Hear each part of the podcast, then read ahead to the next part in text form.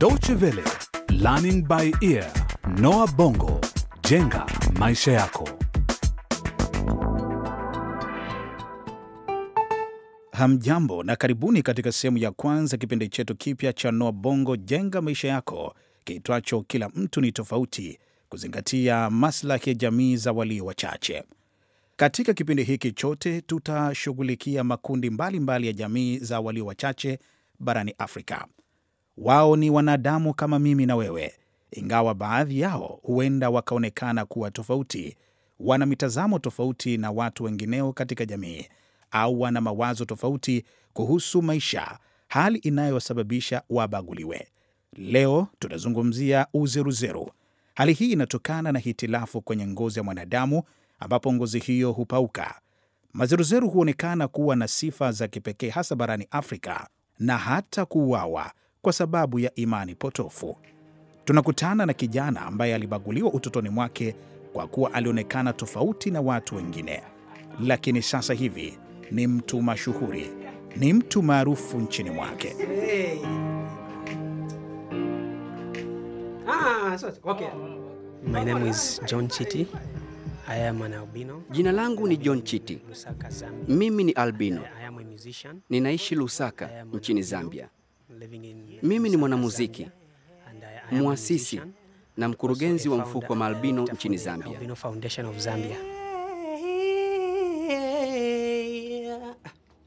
John Chiti anapenda muziki. Sifa hii inadhihirika wazi pindi unapomwona amesimama na kufumba macho yake mbele ya kipaza sauti kwenye studio yake ndogo. Kibao chake kipya kinahusu mapenzi. Nyimbo za mapenzi zinachangamkiwa sana nchini Zambia. Wimbo wa mapenzi ndio uliomfanya kujulikana zaidi mwaka 2008. Wakati huo John alikuwa ndio amehamia mjini kutoka vijijini. Mara tu alipowasili mjini, mtayarishaji fulani wa muziki alitambua kipaji chake cha uimbaji, na wimbo wake wa kwanza ukawa maarufu papo hapo. Kwa mara ya kwanza maishani mwake, ulemavu wa ngozi wa John ukamfaa vya kumfaa. Some people would come to my show Baadhi ya watu walihudhuria onyesho langu na walikuja moja kwa moja mpaka pale nilipokuwa nikiimba nyimbo. Walisema, kweli ndiye anayeimba. Walidhani nilikuwa nikiigiza sauti. Ninawapa changamoto.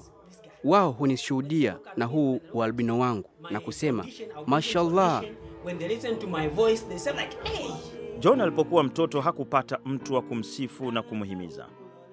Baba yake alitelekeza familia yake punde baada ya John kuzaliwa. Alitatizika sana kwamba mwanawe hakuwa mweusi. Alidhani kwamba mama yake John alikuwa amemwendea kinyume, hata akapata mtoto mweupe. Hakujua kwamba maalbino pia huzaliwa na wazazi ambao si maalbino. Wazazi wanaweza kuwa na ngozi ya kawaida, lakini si ajabu damu zao ziwe na chembechembe za nasaba zinazosababisha mtoto mmoja kuwa albino. Daktari wa Kijerumani Herbert Kirschech anaeleza. Albinismus entscheidet sich beim Entstehen des Menschen. Hali hii hutokea äh, pale mama anapopata ujauzito. Hakuna utaratibu maalum wa mtoto kupokea chembe chembe za nasaba kutoka kwa wazazi wake. Ni jambo la bahati nasibu. Ndio sababu kila mtu huwa tofauti na mwenzake. nicht huwa na hitlaf hitilafu kwenye ngozi yao. sollen. hiyo haimo kwenye ngozi tu, bali pia kwenye nywele na macho. Maalbino hukabiliwa na matatizo mawili makuu ya kiafya. Kutokana na itilafu hiyo ya kimaumbile, ngozi zao zimepauka na ni rahisi kuharibiwa na jua. Maalbino wengi barani Afrika hufa kutokana na saratani ya ngozi kwa kuwa hawapati matibabu muafaka na pia mafuta yanayokinga ngozi zao zisiunguzwe na jua. Aidha, maalbino wengi wana matatizo ya macho wala hawana uwezo wa kuona mbali. Huwa wanatatizika kutazama mahali pamoja.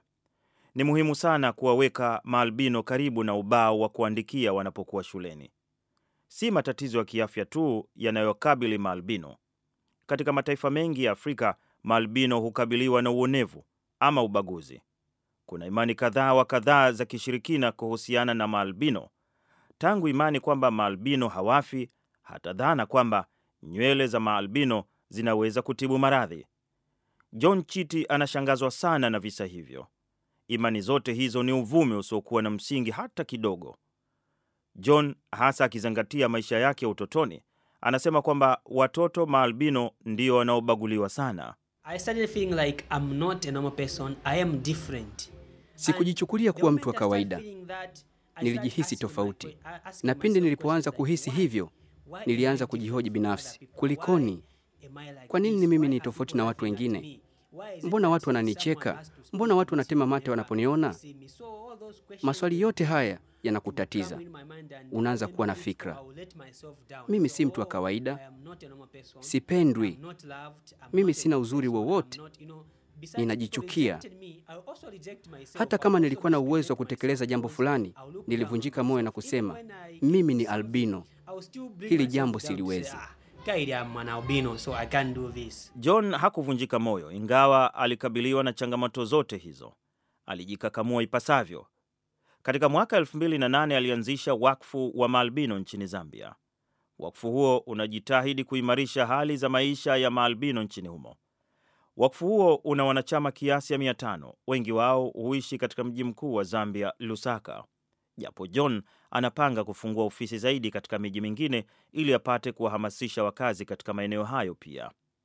Wanachama hukutana mara kwa mara na kuzungumzia hali ya maalbino. Mazungumzo yao yanalenga kukabiliana na hali ya ubaguzi wa maalbino. Suala hili ni muhimu kushughulikiwa, hasa ikizingatiwa taarifa za kila kutwa kuhusu mauaji ya maalbino. Nchini Tanzania, maalbino zaidi ya 60 waliuawa kati ya mwaka 2007 na 2011. Lengo la wauaji lilikuwa kuwauzia wachawi viungo vya maalbino. Uhalifu sampuli hiyo pia umeshuhudiwa nchini Zambia.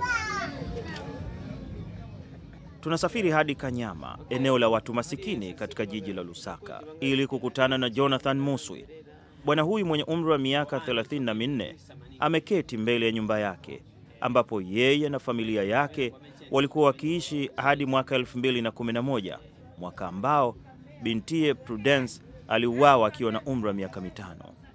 pamayi wake afuta waendechee kumaketa esi niende kumaketi Prudence alikuwa akicheza pamoja na marafiki zake. Mama yake alikwenda sokoni.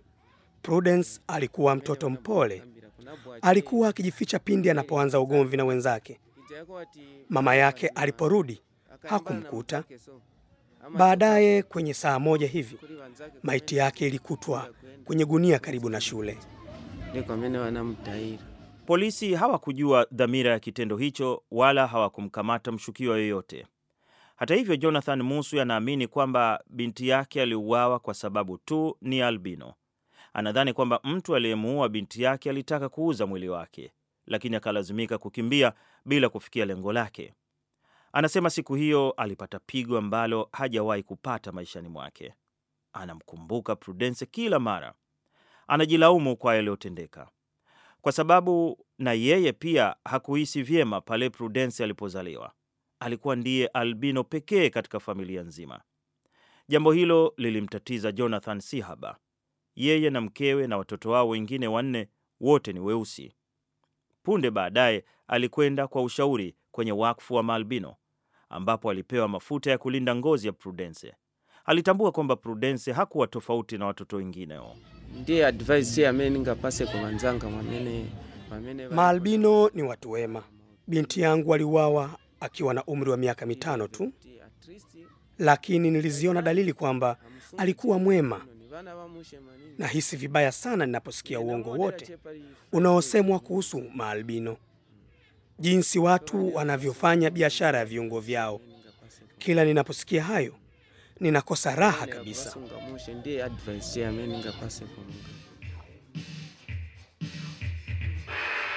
Well, here with me is uh, John Chitty, and most of you might remember him from his past. Uh, Ni siku ya Jumapili saa moja na dakika tano jioni kwenye studio ya kituo cha televisheni. but right now, John John amechelewa kwa mara nyingine tena.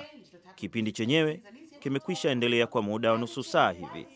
Wakati ambapo John anaingia, anawasiliana kwa haraka haraka na mtayarishaji na mahojiano yanaanza mara moja. Wanazungumzia muziki wa Injili. John amefanikiwa kwa kiasi kikubwa kuandaa muziki wa Injili. Anazungumzia nyimbo zake mpya, muziki wa Injili na pia Mungu. John anajulikana kwa sababu ya muziki, wala si sana kumsikia akizungumzia ualbino wake. Kipaji chake hicho cha muziki hakina cha rangi ya ngozi ya mtu wala nini. Yoyote anaweza kuwa mwanamuziki. Um, Mtazamo wangu na watu wengine umebadilika kwa kiasi kikubwa kutokana na watu kama John ambao wamejitokeza na kuzungumzia hali zao waziwazi. Siwabagui maalbino. Hapa mambo huanzia pale unapoendelea kukua. Barani Afrika kuna imani za ajabu. Kwa mfano, watu hudai kwamba maalbino hawafai na kadhalika. Nadhani mitazamo hiyo inabadilika kila kukicha. Mustakabali wa maalbino ni mwema, hasa tukizingatia miradi mingi na shughuli nyingi zilizopo za uhamasishaji. John anasimama karibu na Lista na anakubali kwa kichwa. Anawaomba watu wengine kuwa wavumilivu. Albino persons are normal people.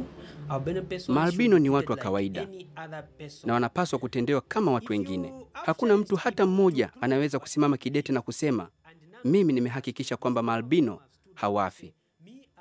Mara nyingine mimi huwapa rafiki nywele zangu na kuwaambia, chukweni nywele zangu hizi, mfanye mnavyotaka, tuone ikiwa kweli mtatajirika.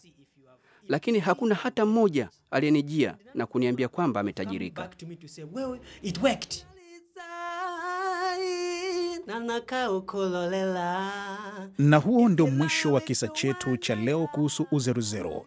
Mwandishi wa kisa hiki ni Adrian Krish. Kwa heri, ila usikose kututegea sikio kwenye sehemu itakayofuata.